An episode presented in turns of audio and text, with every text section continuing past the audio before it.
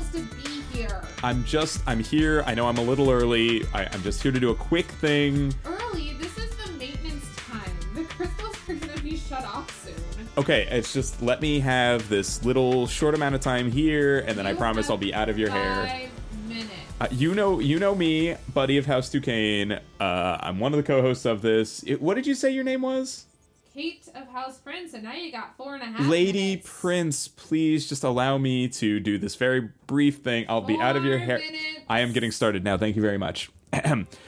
Welcome back, Joust Heads, to another episode of The Joust. I'm Buddy of House Duquesne, and Alice of House White is not here right now.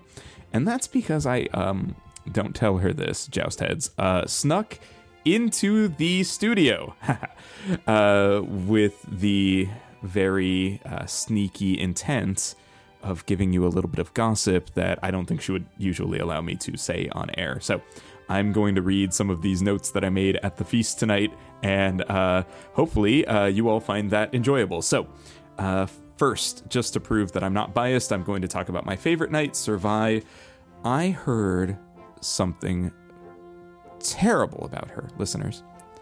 Uh, apparently, her assistant, well, not her direct assistant, the assistant to her deputy assistant, the one who's in charge of maintaining her horse, well, not her horse, her backup horse. Anyways, that assistant was seen cozying up to one of the officials of the joust. I know.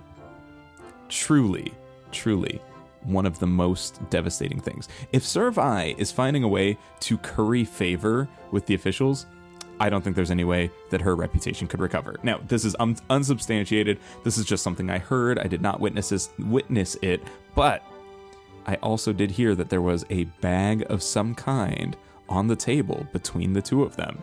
Could it have been filled with bribe coins? Who knows? All right, now to the really juicy stuff. Sir Ignatius, this is true, had a horse escape from his stables last night, and get this, joust heads, it was found cavorting, capering among the horses in the Emperor's royal stables. I know. I mean, what's going to happen there? The Emperor could not have been pleased about that, and Sir Ignatius was hopefully, uh, you know, taken a little aback, a little embarrassed about this. So we'll see if that affects his performance in the ring in upcoming matches. Now, something to say about Sardunia. Now, I was at the head table last night as an honored guest, and I saw Sardunia receive a stern look from the Emperor, my uncle.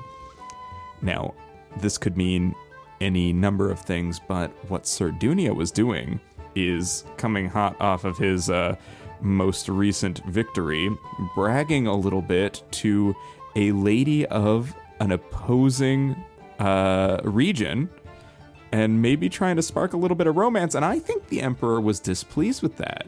I mean, Sardunia lost his betrothed to Sir Saif early on in this tournament, swore an oath of vengeance, went back on that oath after being embarrassed twice on the field, and is already looking for new romance. And I think the Emperor sees this as a dishonorable act. Moreover, I think the Emperor thinks that he's neglecting the political power of a romance by a knight of a region. And I think the Emperor might have somebody in mind, so we'll have to keep an eye on that. Now, finally, Sir Saif. The most honorable man in the tournament, nothing but respect for Sir Saif.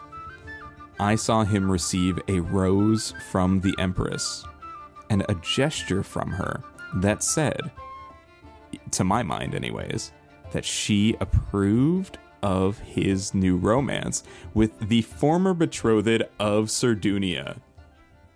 By the way, her name is Lady Geneve.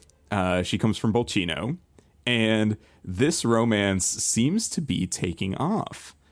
Uh, now, hopefully, this has completely resolved that short lived feud between Sardunia and Sir Saif. And now that the romance has been made all but official by the Empress, we can leave this whole unpleasantness thing behind us. So that's it for the stuff. Uh, please do not tell Lady Alice of House White that I was here. Uh, if you see her around, just say, "Hey."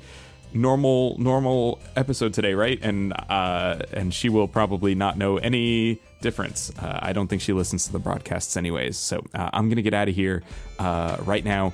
Uh but until next time listeners may your lance always strike true. Hey kid, it's time to get out of there. i'm going i'm going the Joust podcast is usually recorded by Buddy Duquesne and Alice White. You can find them on Twitter at Alice White THP for those happy places and at Buddy underscore Duquesne. Duquesne is spelled D U Q U E S N E. All of the music in this episode is by Kevin MacLeod. You can find all of his music at incompetech.com. It's given to us under a Creative Commons 4.0 attribution license, so thank you very much for that, Kevin. Uh, you can find the show at The Joust Pod on Twitter or at thejoustpodcast.com. Until next time, thank you for listening, and may all your lances strike true.